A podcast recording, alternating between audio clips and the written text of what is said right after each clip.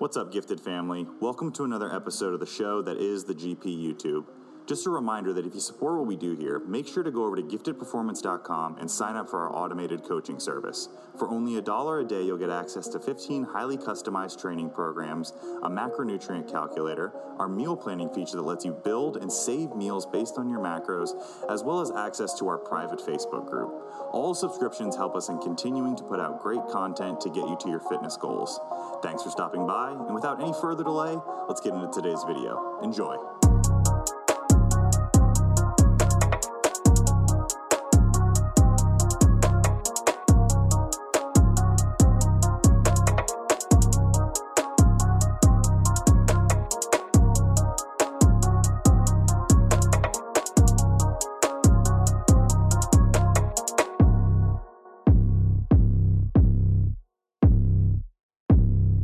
Welcome back. Another episode of the GPP, the Gifted Performance Podcast, where we provide you the information and practical takeaways to improve your own general physical preparedness. I'm joined by three of my favorite bodybuilders this side of the Mississippi.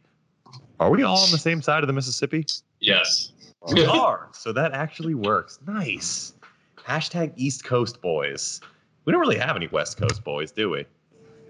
We had Gun Show. She was over there on the West Coast, but she got smart and came over here. I guess it doesn't really matter our geographic locations when people are coming here to get their questions answered. Another Q&A episode, all bodybuilding related Q&A questions. I hope, I think, yes, correct. They are all bodybuilding questions.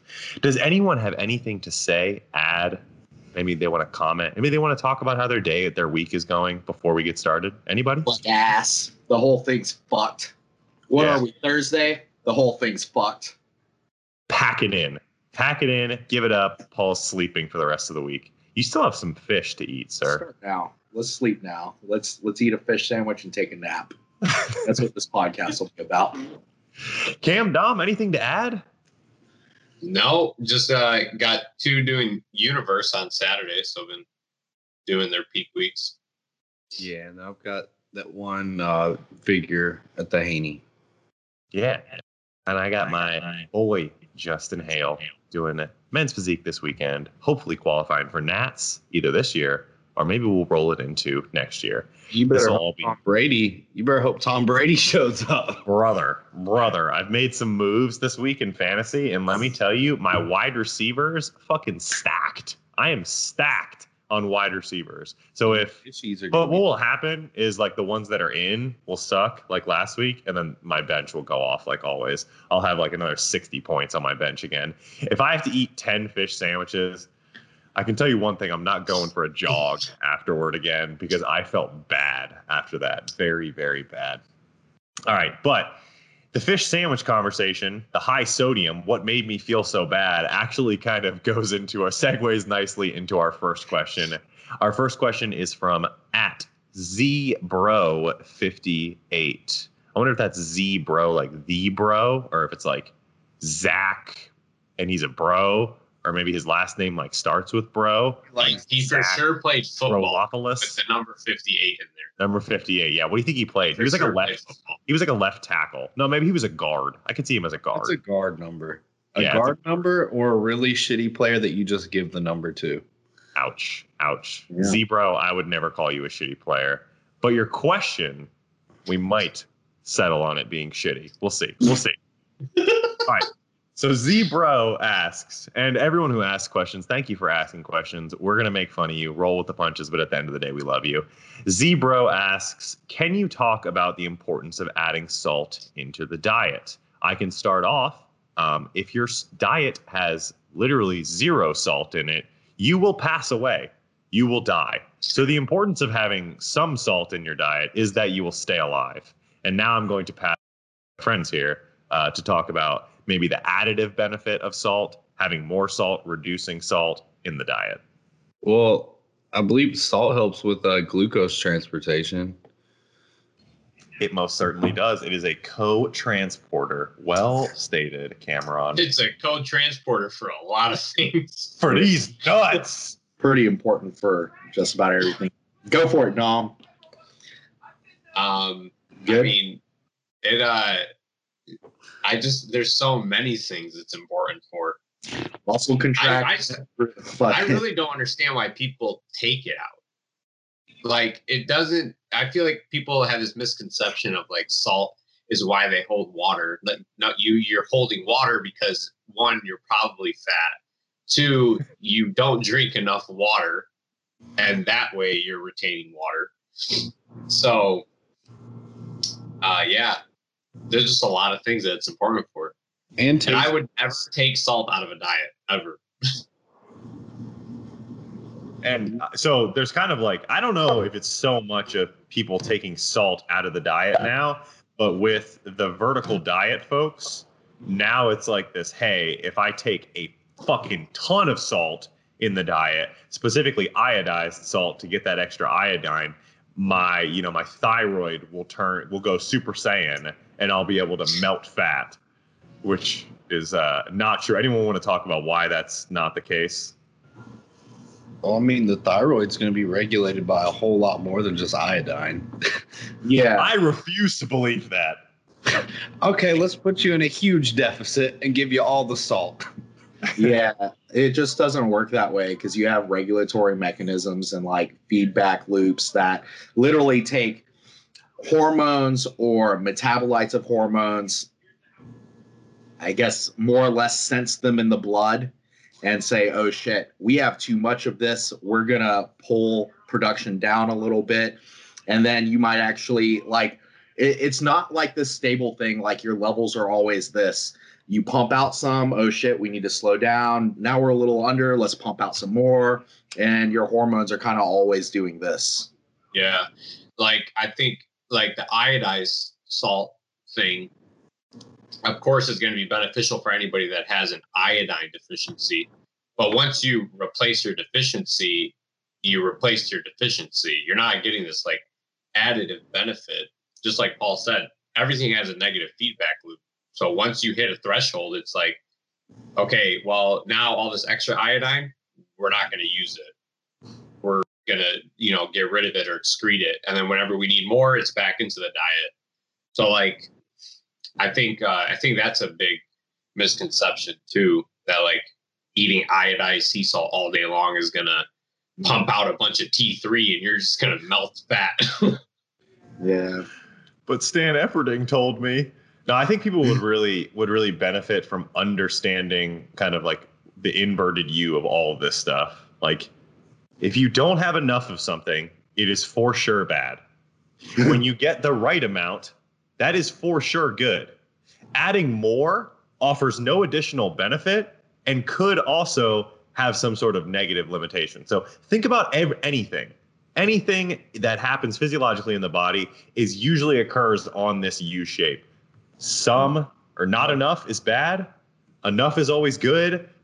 Too much is usually too much, and it's going to be bad. Whether you want to talk about iodine, salt, training volume, uh, testosterone, any of those things, it's all going to occur on that curve.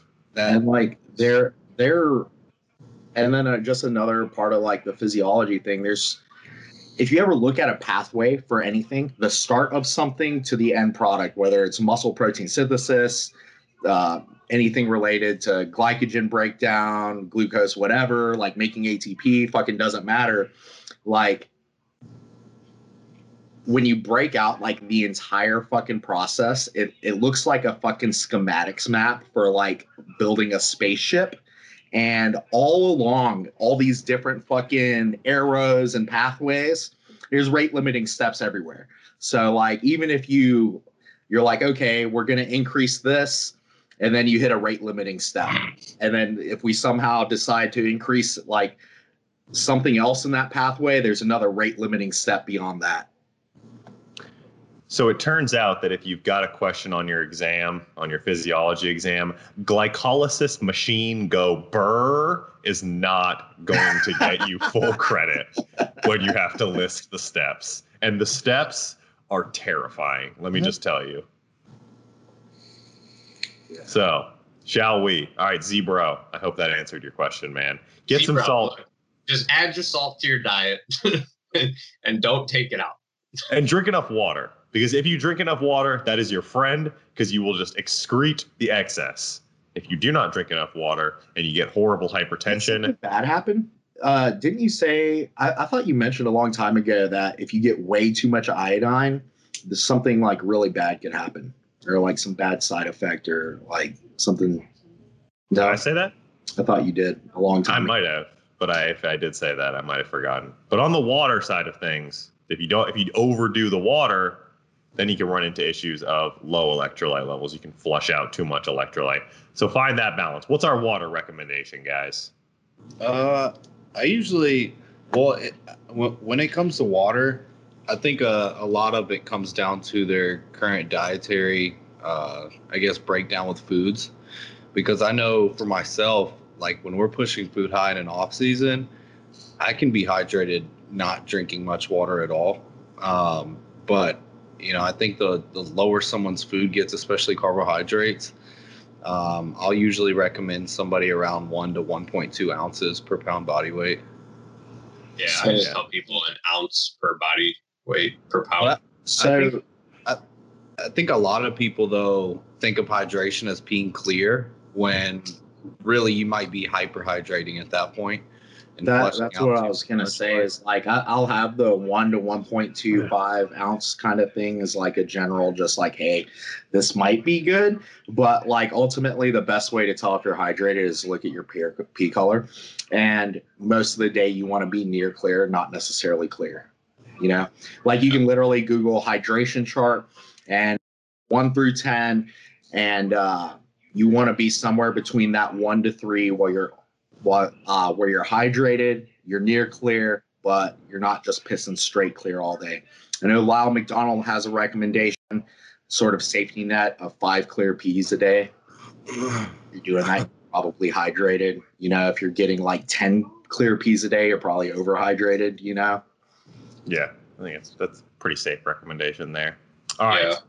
Our next question, it comes from Michelle Martin, a client of Jake and Cam, and then I do her training. So I had a consult with Michelle yesterday, and we're finishing up the consult. And I was like, "Do you have any other questions?" She's like, "I actually have one question." She's like, "Why were you eating all those fish sandwiches on your Instagram story?" so that I had to explain all of that to her. So, hey, Michelle, how are you? So Michelle asks, are there benefits to eating the same thing every day versus a varied diet? And then she specified that this is in a non-contest prep um, context here. So benefits to eating the same thing every day versus a varied diet. Who wants to take it? You know what we should have probably hit on the last question is like general fucking sodium recommendations. Well, circle back. General sodium recommendations, and let's jump ahead. What do you recommend? Uh, man, that's also a tough one, dude. I'd probably go with not. No, I'd probably go with somewhere around like uh, what, roughly. I'd probably say one to one and a half for most people uh, times their calories or something like that. I think ISSN has some paper on sodium intake and stuff, and like the standard just because I don't think there's good research on because it's very individual. Like, are you sweating? How much activity are you doing? Um, what type of activity you're doing? You know, or, or are you just like sitting down in a chair all day? You know, Yeah. that affects your your sodium and your water needs. But I think like their general recommendation, I'm probably gonna fuck this up, was around four grams a day for athletes, male athletes. I was gonna say, based on what you said, one and a half times calories, that puts me at 4.4 grams a day, which I feel like is what I eat right now. I was gonna say just in general for, I guess female athletes maybe somewhere around one and a half to three grams, and males maybe three grams all the way up to six. Yeah, I'd probably lower the end on males. Something like 2,500 to 4,500 for males is probably a good place to start. Somewhere 1,500 to Probably 3,000 is good I for, probably men- for guess females. one and a half times calories is probably around that number for most males. Yep. Oh, Yeah, damn. that seems safe. Hey, Michelle. Sorry we didn't answer your question. Michelle's like, hell yeah, I'm getting my question answered. This is my moment to shine. And Paul's like, hey, fuck that question. Let's go back to the previous one. All right. Getting into Michelle's question now. Benefits to eating the same thing every day versus a varied diet. So who wants to pop off first? Um, Raise your hand. Dom. So benefits of eating the same thing every day. One, I think a convenience thing for cooking. Um, two, I think the more consistent. Oh, this is non-contest prep. This is non-contest prep. Well, let's go. Let's in go. con- I would prefer eating the same thing every day, just because the way less variables you have, the way less difficult it ends up being. So if we could reduce variability as much as we can in a contest prep, it makes the slightest change have such a big outcome. But as far as non-contest prep, I feel like just makes it convenient for cooking and prepping and day-to-day stuff. Um, you can get a lot of outside stuff done probably if you're eating the same thing every day. Just makes it a lot easier. A varied diet in a non-contest prep. I guess it depends on what this non-contest prep is. Is it a? Are you trying to diet down? If you're trying to diet down, having a varied diet might make that a little bit more difficult, just because the extra variables too. Because your calories aren't going to always be the same if you're having a varied diet. If you're trying to lose weight, that might mess things up. Um, but I think the big thing is the convenience of it all. Um, and I, I agree too. I think, um, especially with contest preps, um, dieting periods, people with very complex schedules, maybe that have two kids or running around all the time, having just a staple diet where they don't even have to think about it may be convenient. But I do think that there's cons to both sides of it. Um, I think if you're eating the same thing every day, and we see it a lot of the times, it's a lot of the time in contest preps, that I think there's a higher potential for downregulation of certain digest uh, digestive enzymes um, based off of food groups. If you're just eating the same thing every day, um, you know, there's a potential that there may be a lack of certain micronutrients from certain areas, whether that's going to cause impact or not there's probably going to be some lack of uh, micronutrients or vitamins. Um, but I will say, with a, a varied diet, um, you know, if someone knows how to track their macros properly, knows how to track their macros, I think outside of a contest prep, that's what I would prefer. Just because uh, in, as humans and human nature, we want what we can't have. So you put someone on a staple meal plan, eating the same thing every single day, whether they're in a dieted state where hunger is elevated or not. I think there's going to be some mental draw to foods that you might not necessarily want for no reason outside of that you're just being restricted to it.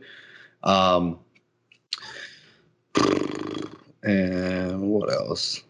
And two, you know, having more of a varied diet, knowing how to track your macros, not being in a contest prep too, it allows you to go out to certain events, do things with other people in your life that are significant for where when a contest prep does come around, you know, you've been there for them, engaged with them to be able to have reciprocated support for you when you go into a strict, unrealistic diet that has to be sustained. All right.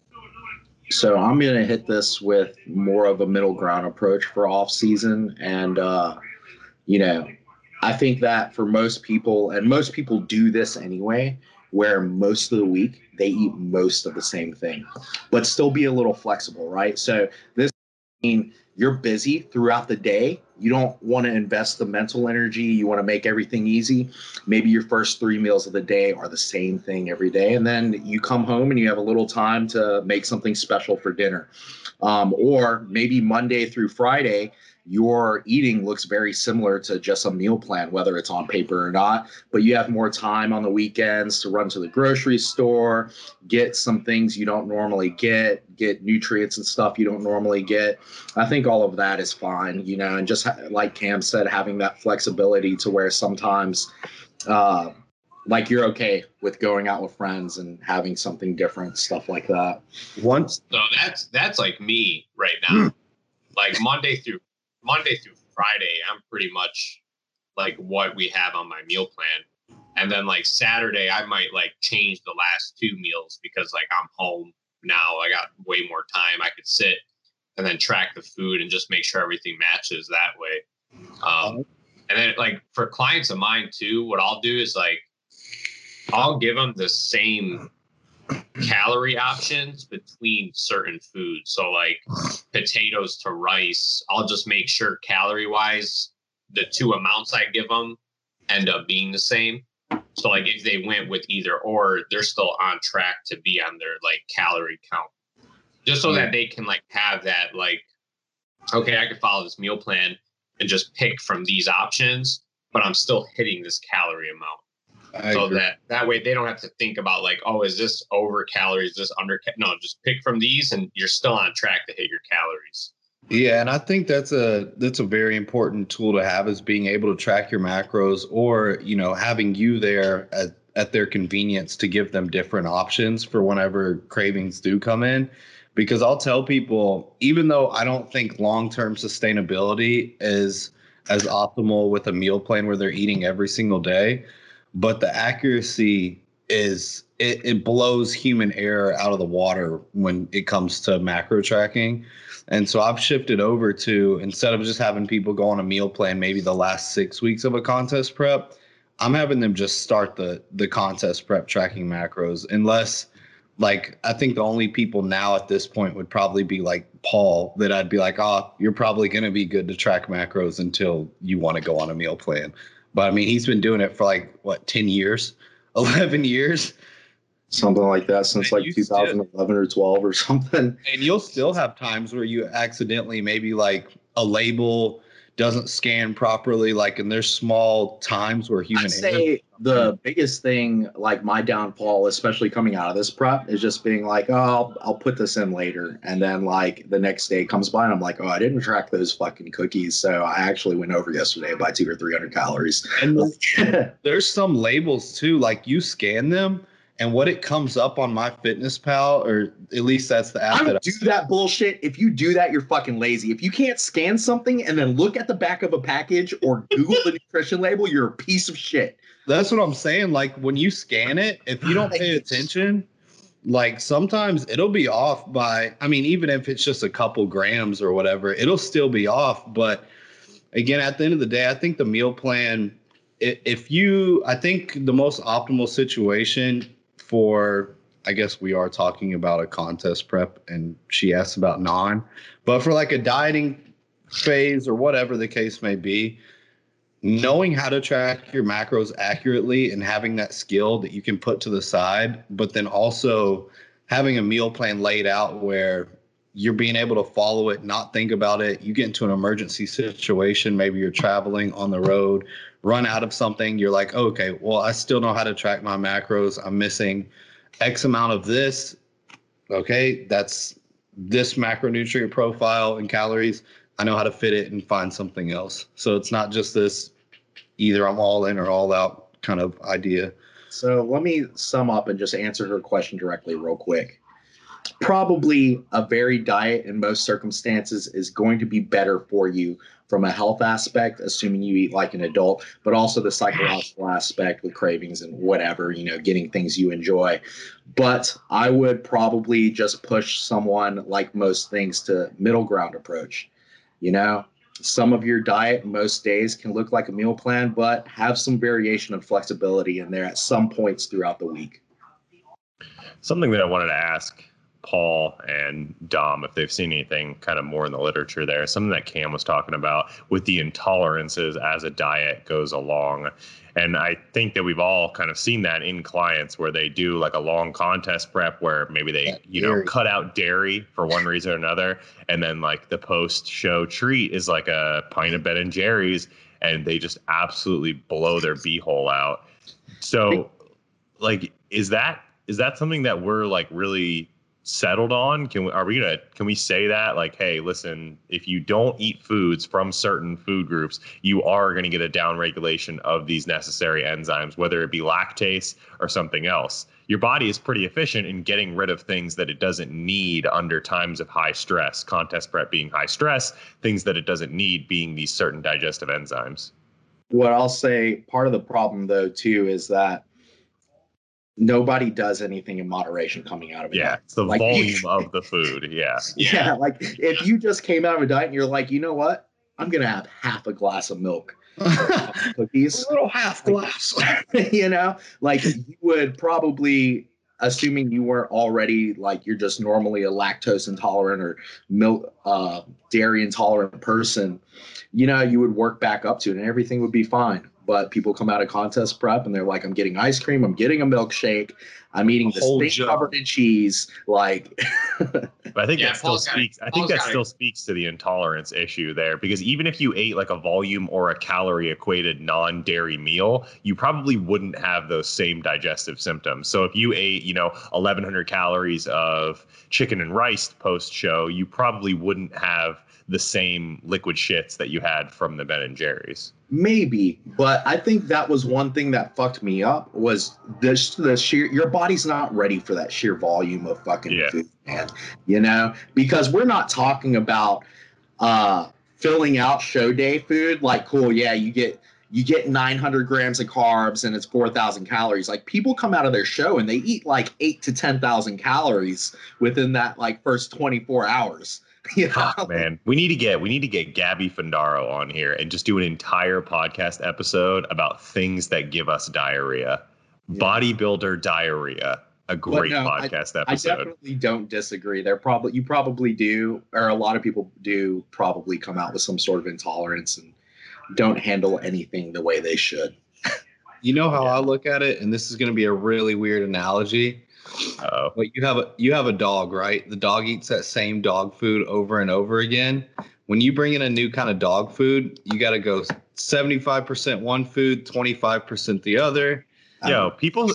Yeah, people say that all the time, but my dogs must be strong because that that shit doesn't fuck with them. I can feed them. I don't even. It's just kibbles and My bits, dog's dollar poop will be a brand, or the color for a couple days and then she's good.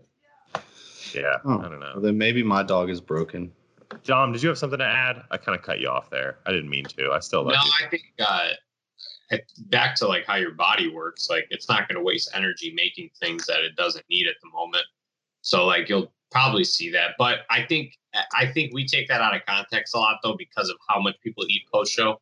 Um, like I like the la- I competed last time 2018. I was so scarred from 2017 what I did post show that I did not eat a lot at all. So I had things like cheese and whatnot, and like it didn't do anything to me, but it's only because I had one slice on the burger I ate. like I didn't like have a bowl of nachos and cheese and stuff. But like I think, uh, and, and even after that, I didn't feel sick or anything. But again, it's because I ate one meal. Like I didn't sit and eat five entrees after my show. Yeah, so in 2014, I ate a bunch of cheesecake post show, and I and that really fucked me up. And I thought it was the dairy. So I, the, in the years following that, I didn't eat dairy, and I felt okay. But then in, in 2019, last year, my most recent contest prep, I had like something really oily. I had like a veal parmesan or something like that that was super oily with a pasta, and that really fucked me up too. So I think That's oil thing, can get man. you. Well, I mean, it's like you've had between Oh, you ate spaghetti on top of a fried chicken cutlet. Hell yeah.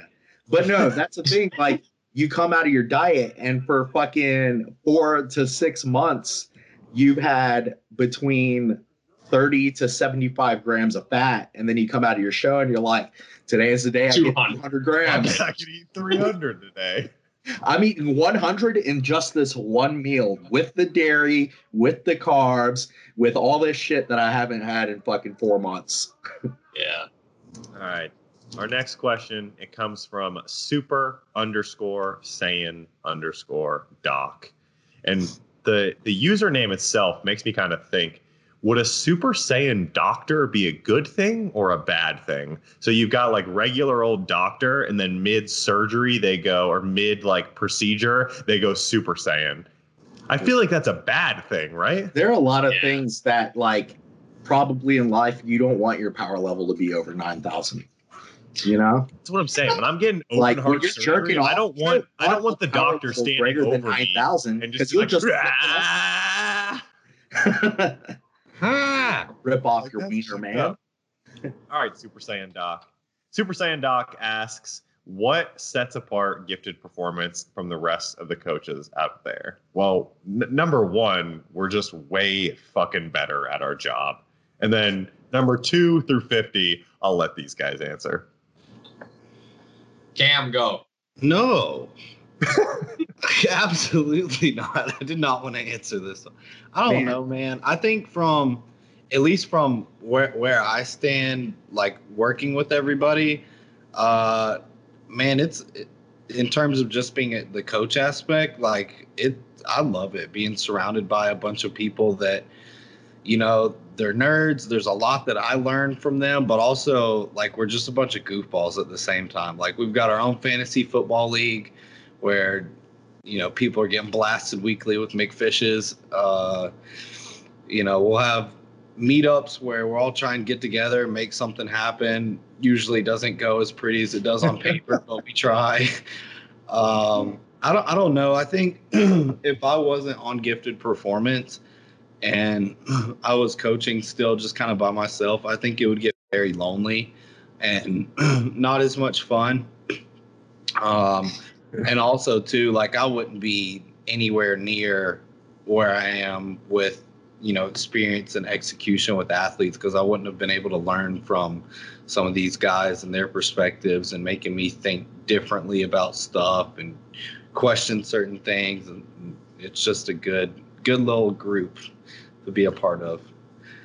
Um, I'll hit this from something that's gonna sound, I guess, stereotypical, but like you know, gifted performance uh, was never intended to, but I think at its core started off more bodybuilding, right? And I think that's where what gets the most attention right now. I mean, and it's just the nature of online coaching and social media. It's just very visual. Um, but I for a group that you may consider like uh bodybuilding ish or started like we have so many people with different backgrounds. I mean like we have uh you know mike who is a power lifter and a physical therapist. Maria is a physical therapist. Um we got annie with her you know military and tactical training expertise. We now have people uh, that do high intensity functional training or crossfit you know olympic weightlifting backgrounds. You know you ryan and um Tom. Thomas and all that. And uh powerlifting is kind of a given. graphic but- designer yeah, I mean, like we have so many things in, from so many angles, and then we have people in the background that don't focus on the hands-on coaching at all that also help sort of support. So, just in general, just a very well-rounded team full of people that like are either really fucking smart. Like, I mean, dude, some of the people on our team are are really fucking bright people, Hector. huh? Hector. Yeah, I mean, dude, Hector Thomas is smart as shit. So Thomas is always like either you know making me question um, previous things I thought I knew, or taking ideas that I have and just like getting them out better. You know what I mean? making you work for it to be right Yeah, and uh, yeah, man, I, they, they're just so that we. I feel like you know, gifted already hits so many angles, and it's only going to grow. You know, um, and then the people who maybe just don't have much of an academic background, or maybe um, a vested interest in learning about certain things, um, maybe on their own, like they're all eager to grow. You know, and they're all eager. Like they they listen, they learn. Like the the team grows um, so fucking rapidly. I mean, the team is completely different than what it was three months ago, even, you know? And and I'll say too, Paul, you kind of added in saying like those who don't have as much like educational background, like that's me. Like I can't go like how um, you guys and I want to say almost everyone else on Gifted can like read studies, break stuff down that actually have those degrees. Like I just have a high school diploma, and there's a lot of stuff where I may know on the surface like what like what I need to know to be able to execute with the coaching but there's certain levels to it that I just I don't have that educational background to, you know, I, I'm not as great at being able to read a study, um, you know, starting to look at like the population where there's even a valid study stuff that you know, you guys may able may be able to read, and I'm just like, hey man, like I need a too long didn't read. Do I do this or do I not do it? Like, you know what I mean?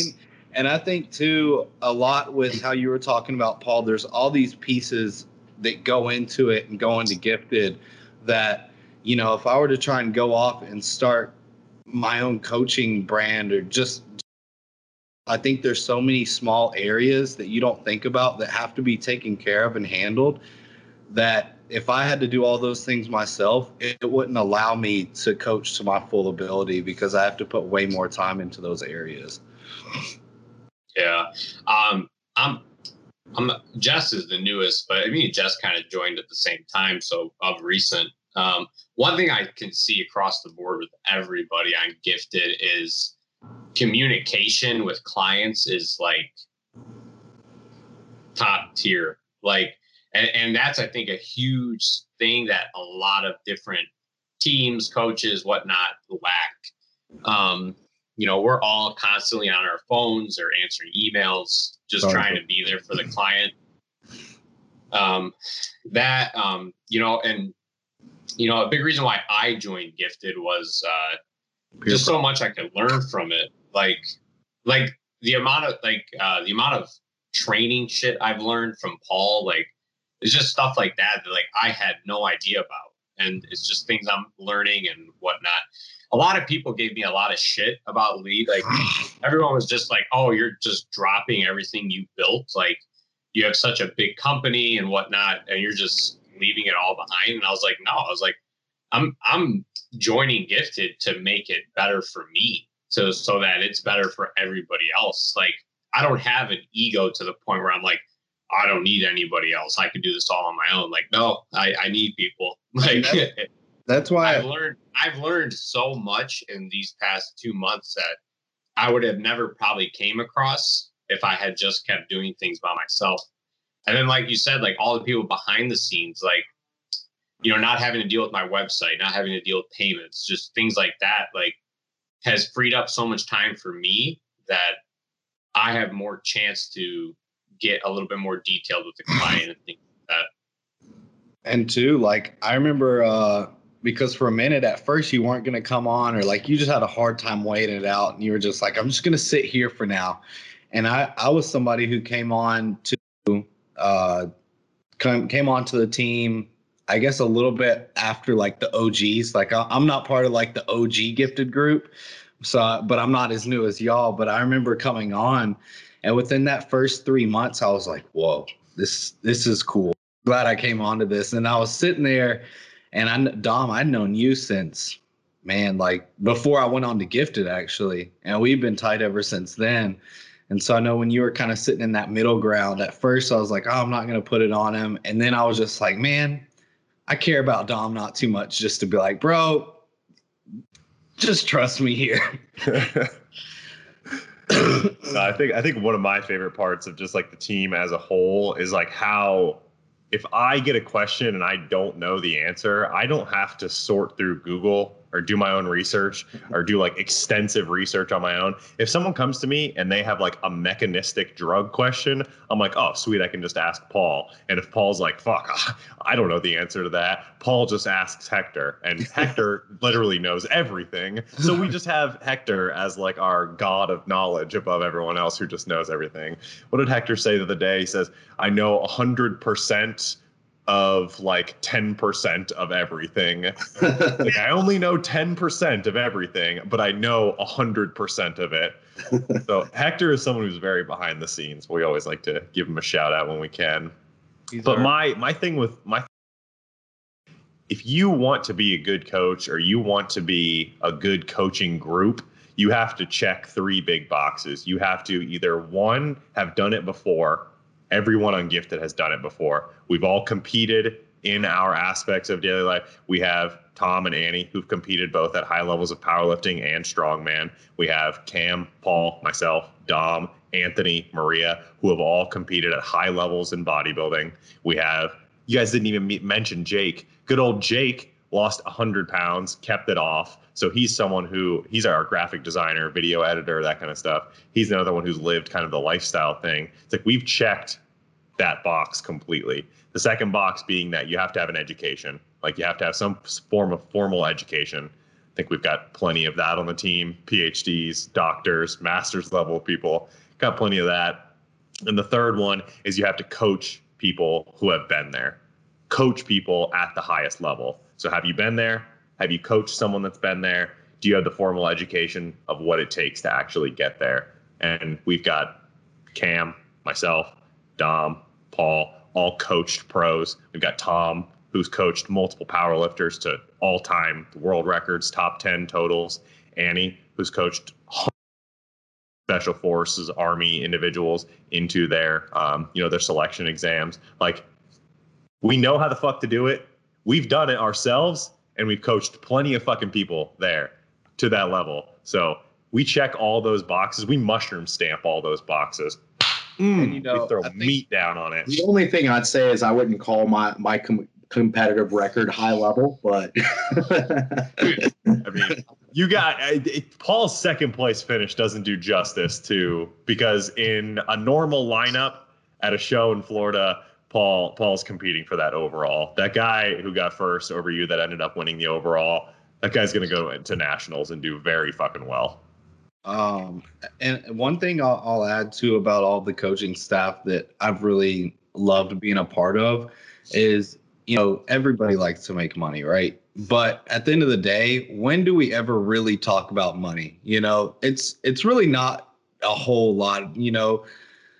Of course, like sorting payment, whatever that kind of stuff. But nobody's ever like, bro, I'm gonna cash in, make this, blah blah. Like everybody cares. Like we have passion with what our area is, and I think what's super neat about the the coaches that we have is we talked about everybody was branched off and and kind of one niche i guess.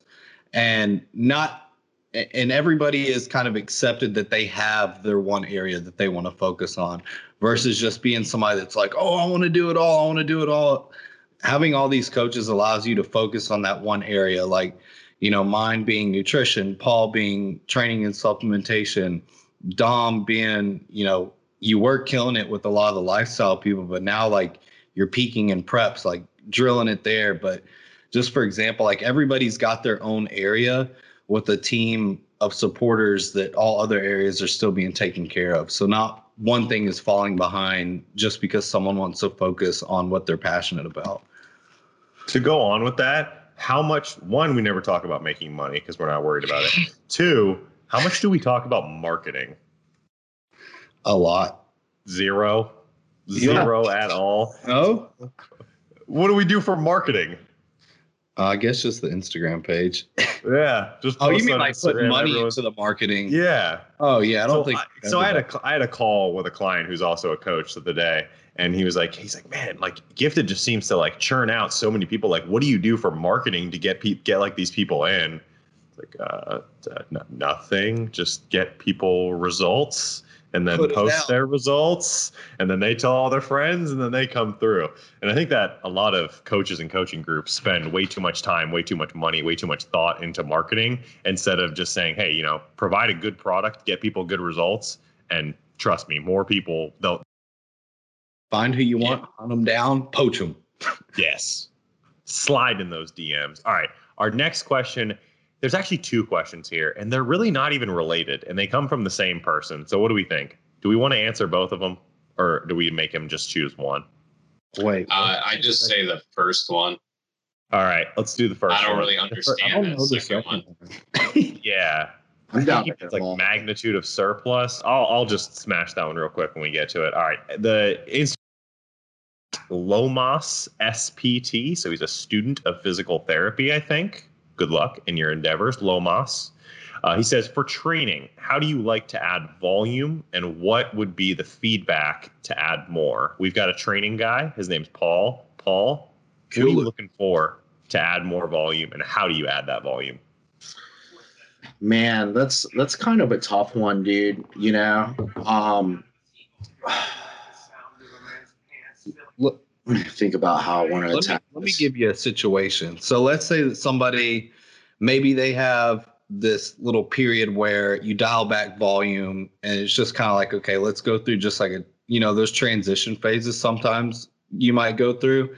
Then let's say that you're going into another maybe massing phase and somebody really wants to prioritize, let's just say back. Where would you go from there? Well, with that, I that that's very specific. I'd I'd like to hit this in a general aspect too, but like from there, you know, I guess considering like the amount of volume and what their training frequency is currently, you know, so you know, for I think most of us sort of have that foundational approach of hey, like in general, we want to train things at least twice a week. So if we're trying to bring up our back, we look at those individual days, those two days, and we say, hey, are we pretty much capped out on volume here? Like, if we're hitting between, depending on somebody's experience level and what they can handle and recover from, 10, five to 10 hard sets within a single training day for a particular muscle, we're probably not squeezing any more volume into that day.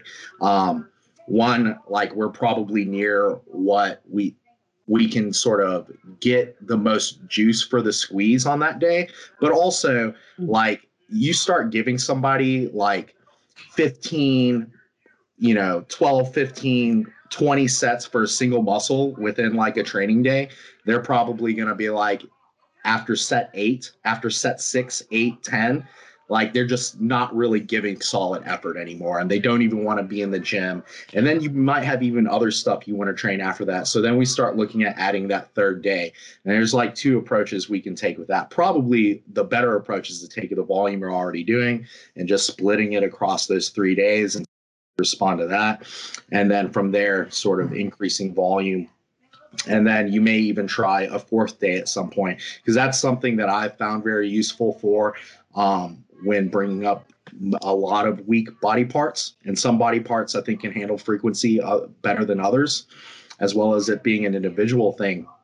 But um, shit, I lost my train of thought. Four days. Four days. Yeah. So fuck, I can't remember where. I- where I All was right, let me say something and, and, and bring it back to you. So you said that after set eight, their effort goes down, which is very true. Set six to eight, whatever it is for the individual. But also, what you want to factor in is that their their execution, their level of execution within the movements, also goes down. So for every unit of volume that you're adding above that threshold, where their eff- effort and execution starts to fall off, you're adding exponentially higher units of injury risk. So you're adding more sets, adding more sets, hoping that that provides more results. And up to a certain point, it probably will. But once you cross this threshold, all of a sudden you're just increasing your risk of overtraining, non functional overreaching, and having these little nagging injuries that pop up. And you're not actually getting any increase in hypertrophy for that increase in risk.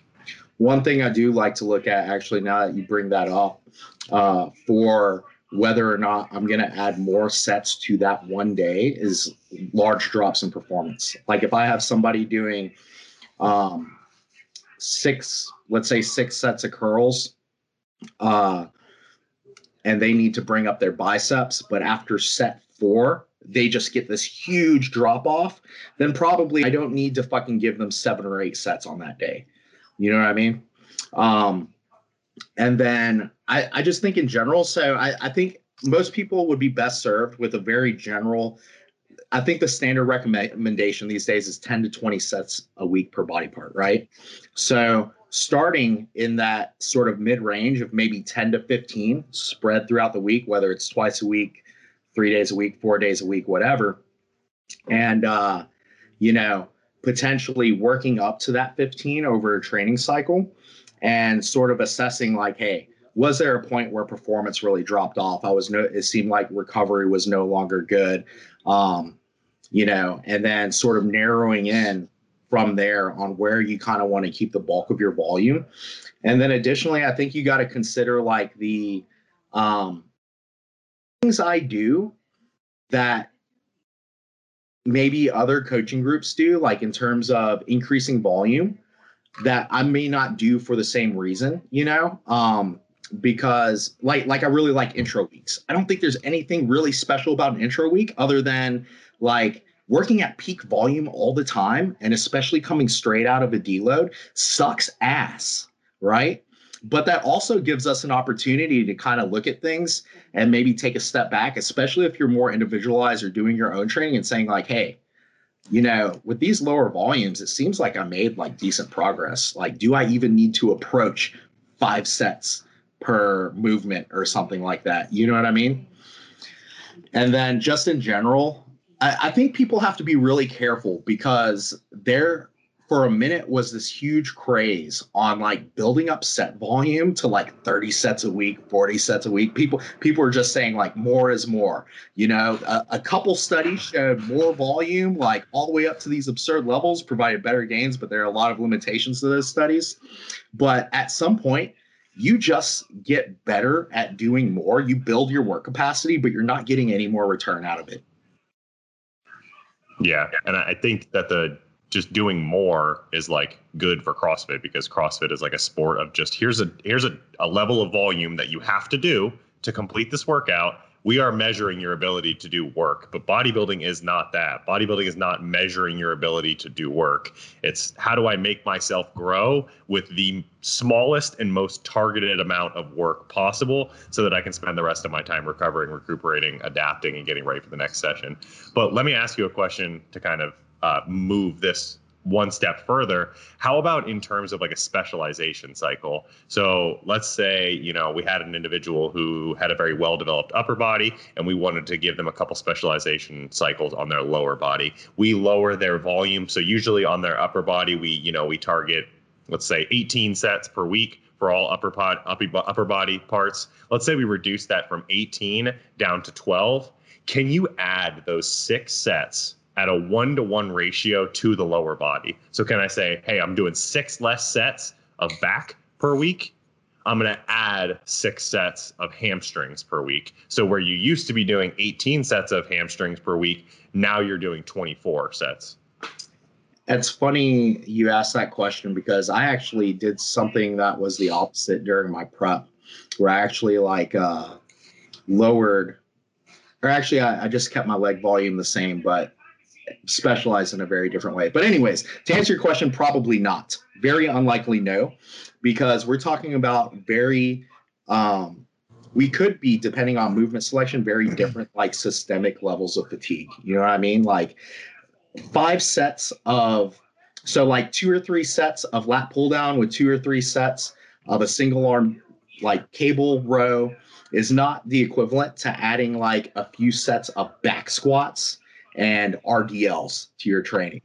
Yeah. You know what I mean? And potentially just backing off on other things, like if you were doing too much, or, you know, e- even if you were doing like a good amount, pulling those down to maybe more maintenance levels of volume may provide a allow you to get more out of your leg training you know essentially give you more resources for recovery and adaptation so you may not even need to do that jump in volume yet probably you would take a couple training cycles just to see what happens there.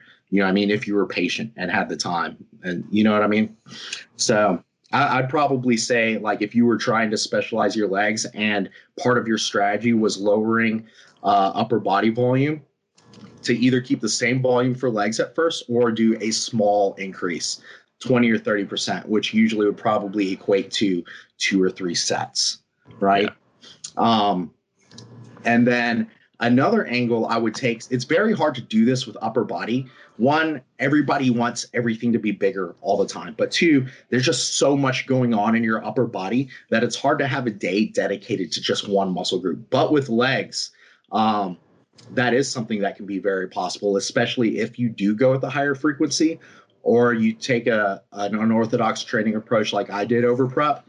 But uh, one thing I would consider doing for bringing up legs is like it's ham day, you train your hams and your calves. It's quad day, you train your quads and your calves, you know, or whatever. Pretty much they get their own day. Um, because that's what I did in prep. I would do like upper quad, upper ham, repeat.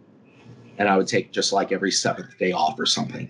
And it's nice because when you go through an entire leg day, like if you got squats, then you got leg press, then you got RDLs, then you got hamstring curls, and maybe something for glutes or adductors or fucking whatever. Like if you if you have a list of five exercises that you're doing between like three to five sets over that training day, there, there are going to be movements later on that list that you're just not getting the most bang out of your training from.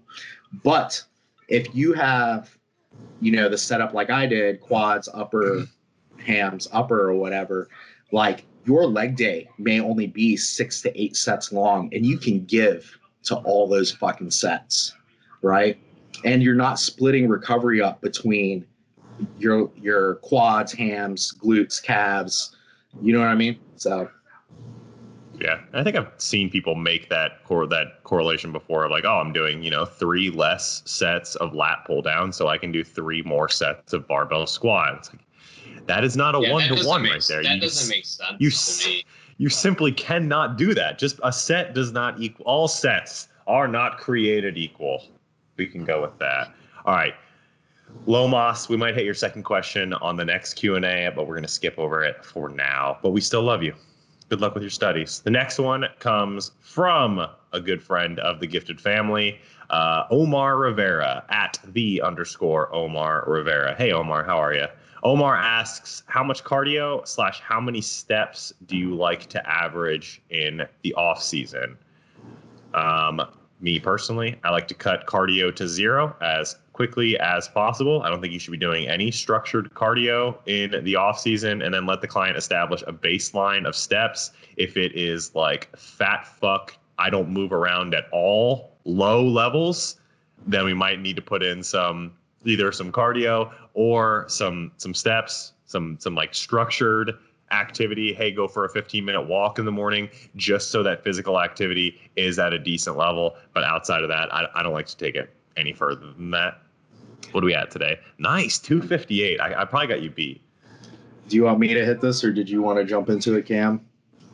Um, you know, I'm kind of 237, Dom.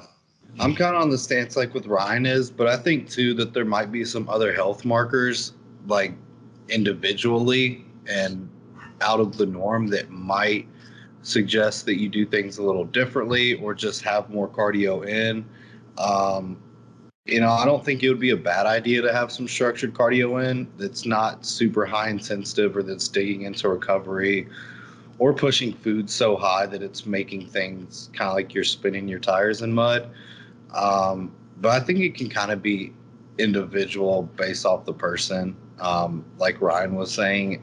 And I think those that may actually need structured cardio may be a little outside of the bell curve for normal people. Paul's a big 60 minutes of cardio every day during the off season to increase mitochondrial biogenesis guy. Big biogenesis guy. We gotta kidding, beat that that myoblast differentiation.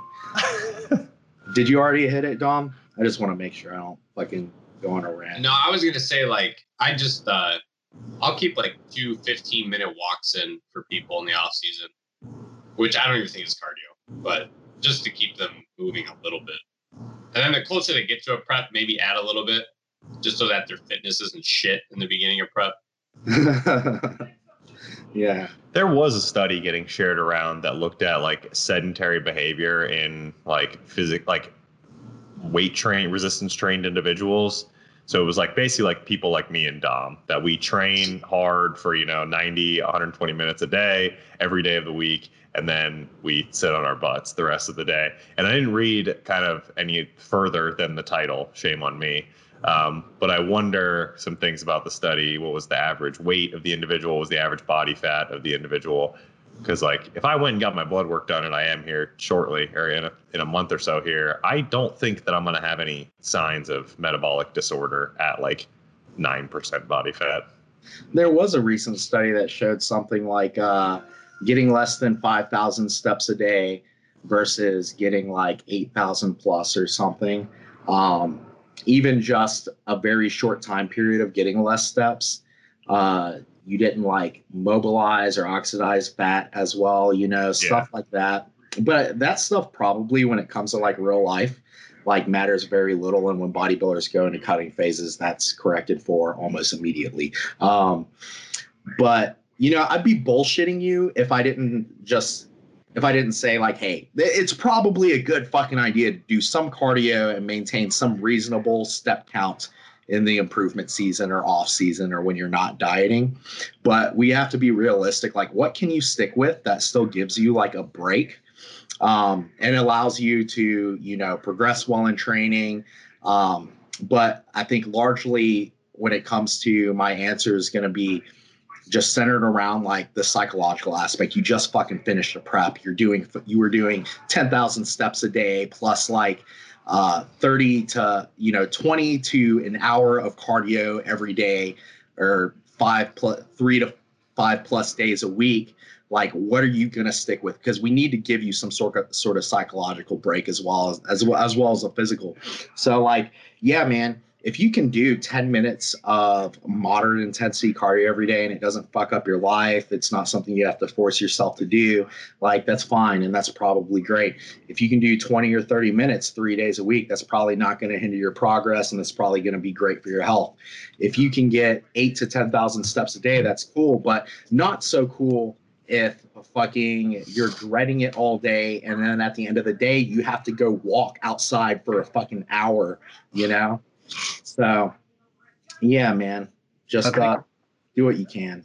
I think an important thing to uh, when someone's coming out of a diet or not in a contest prep and performing cardio, because there's a lot of kind of psychological. Um, I don't want to say disorders because that's not the word, but I guess negative psych psychological things that can go into coming out of diets. I think if your reason and intent for doing the cardio is for your health and well-being then it's smart. But i think if you're doing your cardio for the fact that you're coming out of a diet putting on weight hoping that oh you know it's going to help bring me back down some or you know i feel watery i'm going to go do cardio that's that's not the reason for doing the cardio you know? And i think a lot of people or not a lot of people. I just think it's observed sometimes where some coming out of diets can get a little, I guess, mentally abusive to while why they're performing the cardio in the first place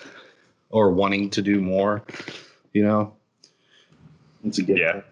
It's like that damage control mindset. I've also heard some bodybuilders talk about they do cardio in the off season to maintain their cardiorespiratory fitness or their cardio conditioning for when they start prep again.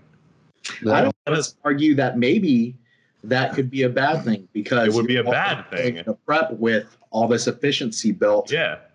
Yeah. You want to take advantage of that inefficiency early on because it's going to increase your fat loss in the starting phase. But yes, I, I, that's always that has never made sense to me. It's like you're just looking a way to justify your crazy cardio addiction in the off season. And it's okay. We can talk about it. We can talk through this. And when it comes to bodybuilders though, I mean, you know, having improved fitness is never a bad thing, but you know, like when it comes to enhanced bodybuilders too, it's probably a good idea to do something. You know, that's like a big goal for me just for general health.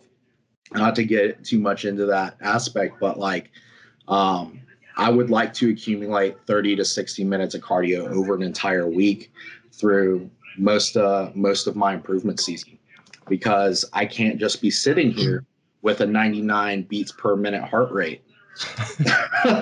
like that's not okay. Alrighty, that wraps us up for today. Keep the questions coming. We always appreciate them. Gentlemen, as always, thanks for joining me. It's always good to have you guys around here to answer questions. I just simply can't answer alone without you smart noggins here with me. So, heart hands over to you guys. Oh, you love to see it. No love from Cam. All right and to all the viewers, as always, you know, like, comment, subscribe, do that YouTube stuff that people talk about. And you know what to do at the end of every episode. Look at yourself in the mirror and say, I'm going to do one thing today, and that is to stay gifted. We love you, and we'll see you on the next one. Peace. Bye.